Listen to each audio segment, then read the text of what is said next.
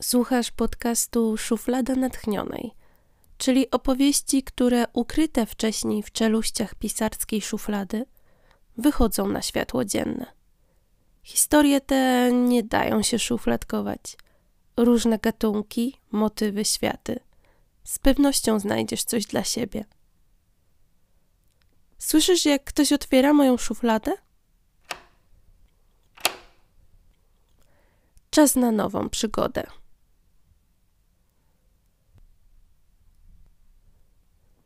Straciłam. Szukałam w sobie ukrytych pokładów nienawiści, niszczącej siły, które pozwoliłaby mi wziąć czyjś świat w ręce i rozerwać go na kawałki. Ale nie znalazłam tak potrzebnego mi w tamtej chwili mroku. Stałam na grząskiej ziemi, wpatrując się w trzy dziury przykryte wieńcami z czarnymi wstęgami. Czułam wiele, jednocześnie pozwalając pustce upchać emocje w zakamarku mojej świadomości. Straciłam. Powinnam była krzyczeć, pozwolić łzom spływać po mojej przemęczonej twarzy, ale nie robiłam tego, bo nikt, kto mógłby mnie pocieszyć i zrozumieć, nie znajdował się już wśród żywych. Więc po co ta szczerość? Po co ten spektakl? Stałam w bezruchu, wypełniając płuca zimnym powietrzem. Straciłam wzrok. Nie widziałam przyszłości. Przeszłość była zbyt bolesna, więc mrużyłam przed nią oczy. A teraźniejszość? Ta była najgorsza. Byłam świadoma, jak wyciąga do mnie rękę, a ja z zamkniętymi oczami ją odtrącam. Na oślep kroczyłam, licząc na to, że spadnę prosto w przepaść, bo było już za późno, by zakopać czwarty dół wytworzony przez moją wyobraźnię. Wyjątkowo długi i nieświadomie szczęśliwy rozdział mojego życia zakończył się w poprzedni piątek. Wróciłam do domu rodzinnego, taszcząc za sobą ogromną, ciężką walizkę. Z kapturem na głowie broniłam się przed silnym wiatrem. Miałam zostać na cały weekend, co zdarzało się stosunkowo rzadko. Chciałam poświęcić odrobinę czasu bliskim, ponieważ przez nawał pracy nasza relacja uległa dosyć dziwnemu rozluźnieniu. Naprawdę potrzebowałam kilku dni odpoczynku i ciepła, jakie oferowały cztery ściany, które niegdyś nazywałam swoimi. Jako jednak przedstawicielka pokolenia, które nie potrafiło przestać pracować w dni wolne, w metalowym pudle na kółkach wiozłam cały stos dokumentów i laptop, który obiecałam sobie otworzyć tylko raz i nie na więcej niż kilkadziesiąt minut. Przekraczając próg i słysząc biegnącego w moją stronę psa, wiedziałam jednak, że podjęłam dobrą decyzję, wybierając długą podróż w rodzinne strony.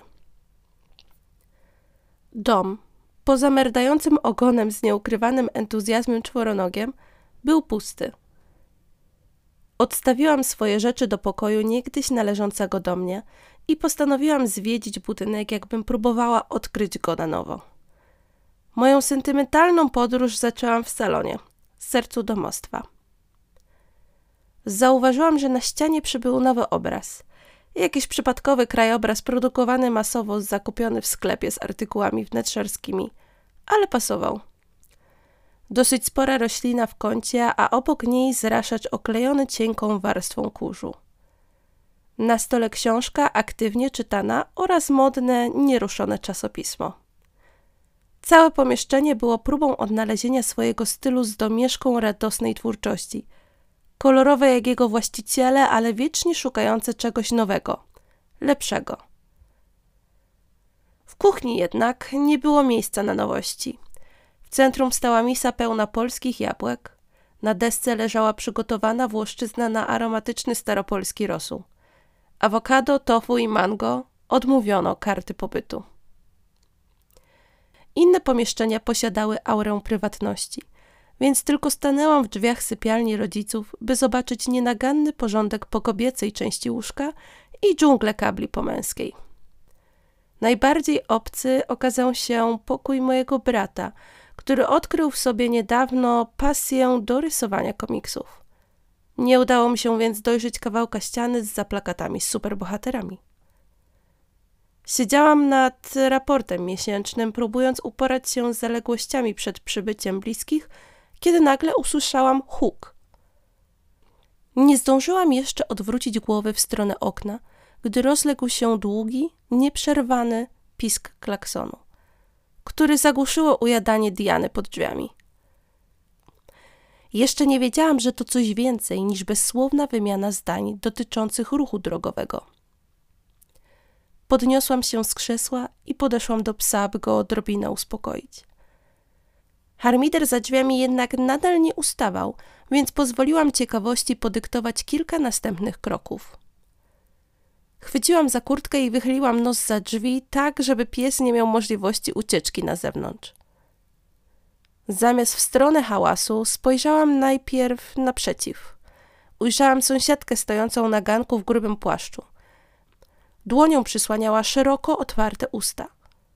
Jej oczy skierowane w prawo zastygły w przerażeniu. Wiedziałam już, że to coś więcej niż komunikacyjne nieporozumienia. Obróciłam głowę, by przekonać się, co lub kto chce zakłócić rutynę przedmieścia. W oddali zauważyłam wiekowy dąb, wygięty pod tak nienaturalnym kątem, jakby chciał zostać płaczącą wierzbą. Zrobiło mi się przykro, bo w dzieciństwie spotykałam się z koleżankami i kolegami z sąsiedztwa pod tym masywnym drzewem niemal każdego ciepłego dnia. Drzewo to mijałam tysiące razy, ale dopiero gdy mi je odebrano, doceniłam jego istotność. Pomiędzy gałęziami kłębił się dym, gęsty i niechciany. Dosyć jasnym było, co jest źródłem nieczystości powietrza. Jakiś samochód niespodziewanie zboczył z obranego kursu. Kilkanaście metrów obok stało drugie auto z wgniecionym bokiem po stronie pasażera, ale wyglądało na to, że kierowcy nie stało się nic poważnego, mimo że z daleka nie mogłam być tego w stu procentach pewna. Widząc, że osoby biorące udział w wypadku mogą potrzebować pomocy, zapięłam dokładnie kurtkę i nie zważając na deszcz i wiatr, ruszałam w stronę centrum zamieszania. Szybki krok po chwili zmienił się jednak w bieg, kiedy poznałam samochód, który stał się nieodłączną częścią wiekowego dębu. Czarny lakier może by mnie nie zmartwił, ale naklejka z superbohaterem na bagażniku przyprawiła mnie o mdłości. To nie był tylko samochód. Ten pojazd miał w sobie troje najbliższych mi osób. Biegnąc, wyciągnęłam telefon z kieszeni. Wybrałam numer, którego wcześniej nigdy nie wybierałam, a znałam go od zawsze. Z jedną ręką przy uchu i drugą desperacko wyrywającą klamkę tylnych drzwi auta, próbowałam wytłumaczyć osobie po drugiej stronie słuchawki, że pomoc potrzebna była natychmiast. Bardzo uprzejmie pan poinformował mnie, że wypadek już został zgłoszony, a jednostka straży pożarnej oraz karetka są w drodze. Kiedy jego słowa dotarły do mojego zdrętwiałego umysłu, rzuciłam telefonem o asfalt i całą swoją siłę skupiłam na klamce samochodu. Przez częściowo roztrzaskaną szybę zauważyłam twarz mojego brata, zastygłą w nieludzkim spokoju. Wyglądał tak niewinnie. Można by pomyśleć, że po prostu zasnął w drodze do domu, gdyby tylko nie ta struga intensywnie czerwonej krwi spływająca mu po twarzy. Byłam w pełni skupiona na swoim bracie, ponieważ dym wspomagany przez wiatr skutecznie nie pozwalał mi spojrzeć w stronę rodziców którzy siedząc z przodu mieli mniejsze szanse na wyjście z całej sytuacji bez szwanku. Nie miałam jednak wystarczająco siły, by dostać się do środka. Obeszłam więc samochód i chwyciłam za małą wnękę tuż ponad tablicą rejestracyjną, chcąc otworzyć bagażnik. Gdzieś poza mną daleko usłyszałam pisk opon oraz dudnienie kroków zmierzających w moją stronę. Nie byłam już sama – chociaż nigdy nie czułam się tak samotna i bezradna jak wtedy. Bagażnik okazał się być dobrym pomysłem. Tył samochodu był najmniej uszkodzony, elektroniczny zamek nie działał i po kilku szarpnięciach udało się otworzyć to metalowe pudło. Lawirując pomiędzy siatkami z warzywami, przekąskami i papierem toaletowym, przypychałam się do swoich bliskich. Niebieskie światło reflektorów zaczęło się odbijać od okien auta, kiedy zaparłam się, by poluzować środkowe siedzenie i poniżej kraty przedostać się na drugą stronę. Ktoś obcy szarpał za boczne drzwi. Inna osoba pukała w to, co zostało z szyby ze strony kierowcy. Nie wiem, jak znalazłam w sobie tyle siły, ale przedostałam się na tylną kanapę i za łzami w oczach dotknęłam policzka młodego. Był zimny. Ujrzałam także profil mojego taty, postać podtrzymywaną przez poduszkę bezpieczeństwa. Włosy mamy były zaklejone krwią wypływającą z rany głowy, która była prawdopodobnie wynikiem zderzenia z szybą lub deską rozdzielczą. Wszyscy mieli zapięte pasy i to właśnie one utrudniały mi wydobycie bliskich ze zgliszczy oraz pozostałości po prastarym drzewie. Mężczyzna w mundurze strażackim dotknął mojego ramienia i powiedział, że mam opuścić samochód, dać zająć się sprawą profesjonalistom. Dalej urywa mi się pamięć. Jedyne co sobie przypominam to hałas syreny, powódź ludzi zapewniających mnie, że moja rodzina jest w dobrych rękach. Następne, co byłam sobie w stanie przypomnieć, to zapach środków dezynfekujących na dłoniach ludzi mijających mnie w pośpiechu, kiedy siedziałam na korytarzu oddziału ratunkowego, oczekując na wyrok. Naprzeciw mnie siedział równie zmartwiony mężczyzna, który sam nosił ślady niespodziewanej przerwy w sielance. Jedną rękę miał w gipsie, drugą podpierał głowę, która musiała ważyć tonę. Zadrapanie tu, siniak tam, ale to jego twarz zdradzała, że został okaleczony na całe życie. Nie fizycznie, duchowo. Nie wiedziałam jeszcze, że przyglądałam się kierowcy drugiego samochodu biorącego udział w wypadku. Od momentu opuszczenia domu rodzinnego czas stał się dla mnie czymś obcym. Płynął czasami wolniej niż zwykle, czasami stał w miejscu. Przestałam rozumieć, po co w ogóle był, skoro jedyne co przynosił to początki i zakończenia, których nie chciałam już doświadczać. Nie wiem, ile minęło czasu, kiedy przede mną pojawiła się pani doktor. Wstałam, a jej podkrążone, smutne oczy spotkały się z moimi i wiedziałam już, że sama będę potrzebować operacji, bo część mnie właśnie obumierała. Moi rodzice odeszli. Bezgłośnie. Kilka godzin wcześniej byli. Wieczorem pozostały mi tylko wspomnienia. Opadłam na krzesło i chwyciłam się za głowę. To nie mogła być prawda. Prawna jednak nie miała w zwyczaju przejmować się ludzkimi życzeniami. Uderzyła mnie prosto w klatkę piersiową i poczułam, jak zimno rozchodzi się po moim całym ciele. Byłam w zbyt dużym szoku, by krzyczeć lub płakać. Zamiast tego wpatrywałam się w swoje buty, pragnąc podnieść wzrok i zobaczyć sufit własnej sypialni po obudzeniu się z tego koszmarnego snu. Cała nadzieja jednak nie została jeszcze stracona. Zmusiłam swoje mięśnie do podniesienia mojej ołowianej głowy i ponownie czekałam na albo kolejny cios, albo podanie dłoni i próby podniesienia mnie z dna. Mój brat nadal walczył. Czekała go trudna operacja, ale nadal żył. Poczułam swędzenie w okolicach dłoni, tam gdzie spotkała się z jego policzkiem, jakby piętno odcisnęło się na mojej skórze. Znowu czekałam, a była to najbardziej bolesna czynność, jakiej kiedykolwiek doświadczyłam. Obrazy moich rodziców z różnych etapów naszej wspólnej przygody zalewały mój umysł i musiałam postawić w nich tamę. Żałoba, tak jak moja chęć do oddychania, musiały stanąć w kolejce. Niedługo później w korytarzu pojawili się policjanci. Porozmawiali z lekarzami. Z nieukrywanym współczuciem zapytali mnie, czy mogą mi w jakiś sposób pomóc, wiedząc, że nie mogą.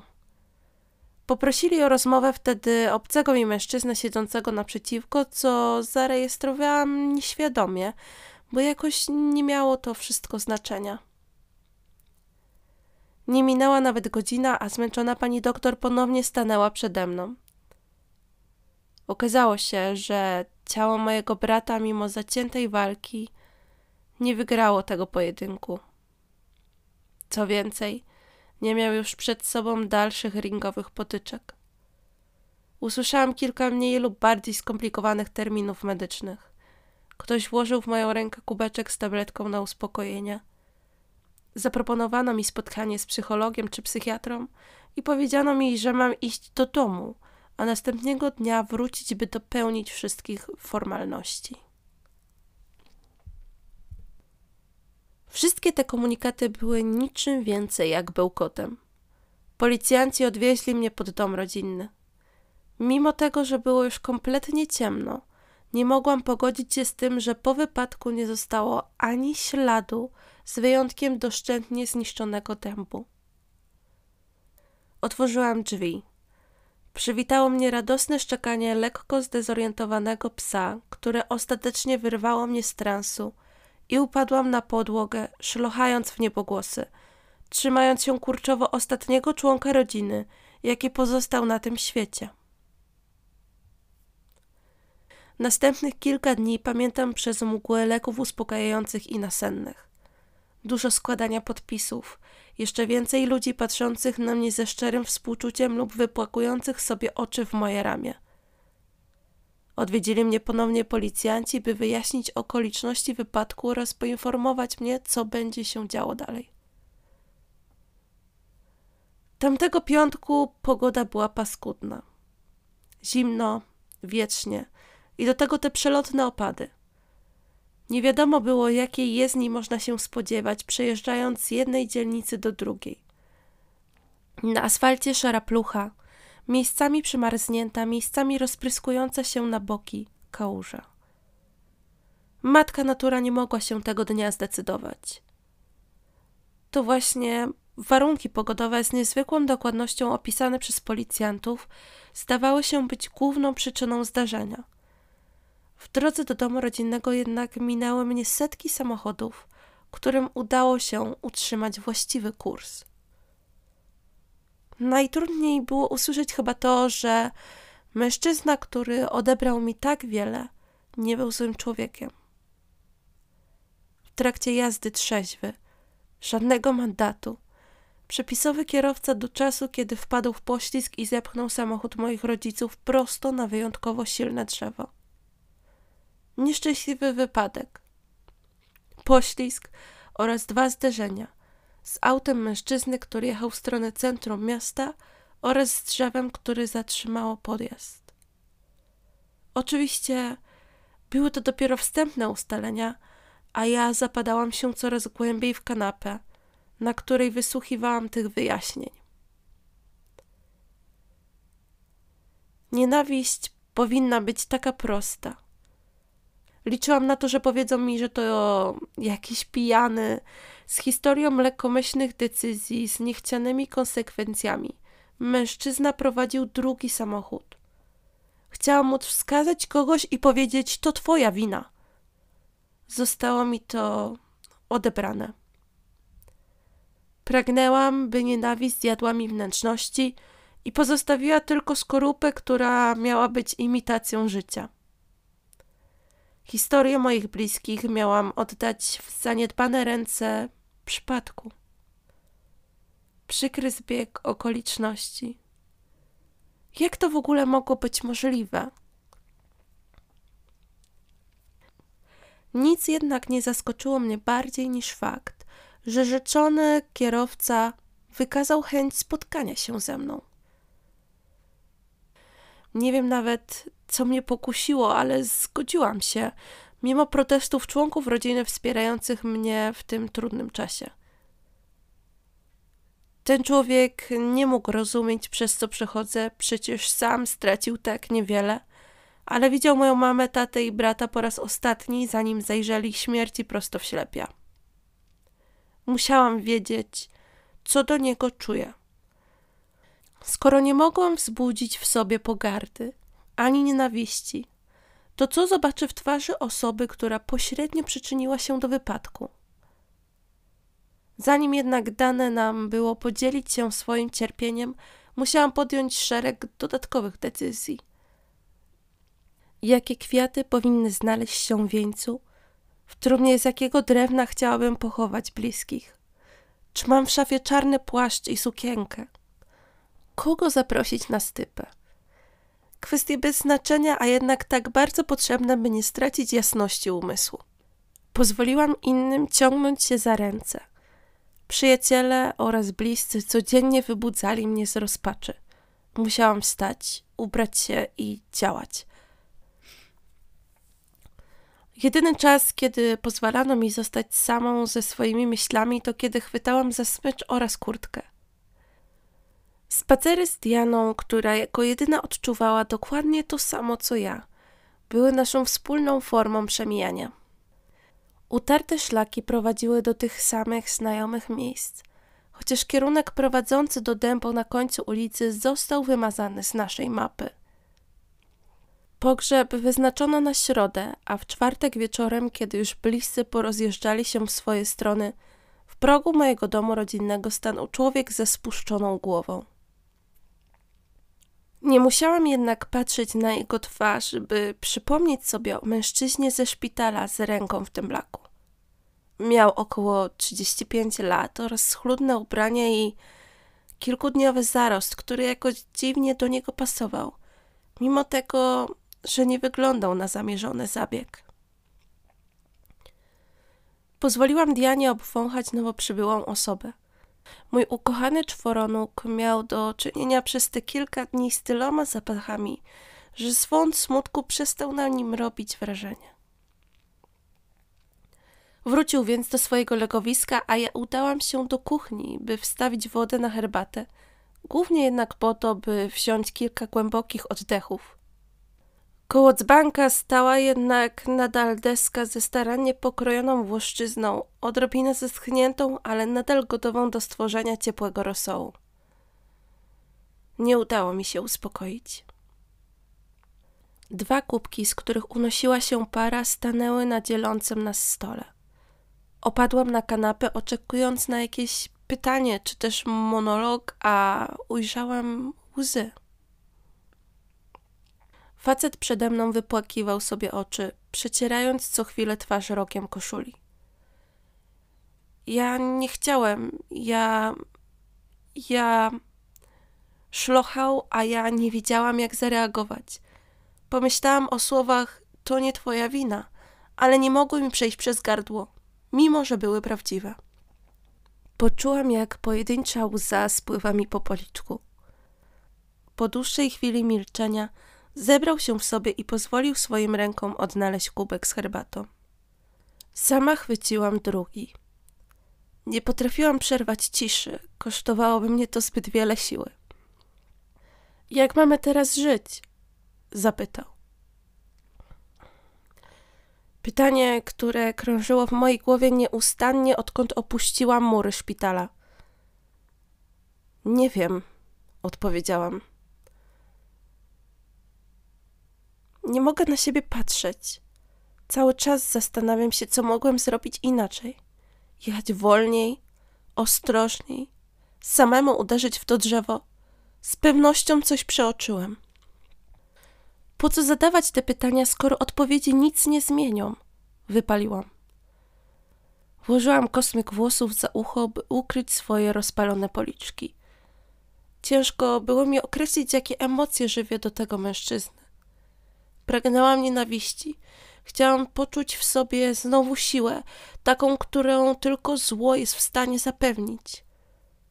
Wyrwać się z odrętwienia, ale człowiek ten nie wzniecał we mnie nawet iskry pogardy. Ku swojemu zdziwieniu nie mogłam wydać osądu bez większej ilości informacji. Kim pan jest? Tym razem to on zapomniał, jak łączy się ze sobą sylaby, by powstały wyrazy, potem zdania. Nie odpowiedział od razu, ale kiedy wreszcie wydobył z siebie fragment swojej życiowej historii, skrócił swoje jestectwo do kilku słów. Mam żonę i córkę. Prowadzę małą firmę ogrodniczą. To mi nie wystarczyło. Zmusiłam go do bycia wylewnym. Kiedy skończył, wiedziałam już, że miałam przed sobą nieidealnego człowieka, który starał się być dobry w każdym aspekcie swojego życia.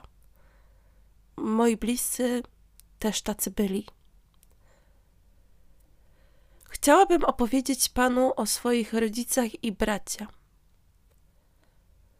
Pierwszy raz od wypadku powiedziałam coś o mojej rodzinie, co nie było informacją konieczną do podjęcia jakiejś decyzji związanej z ich nieobecnością. Nie mogłam się zdobyć na to, by wymienić ich imiona, ale z pewnością już je znał.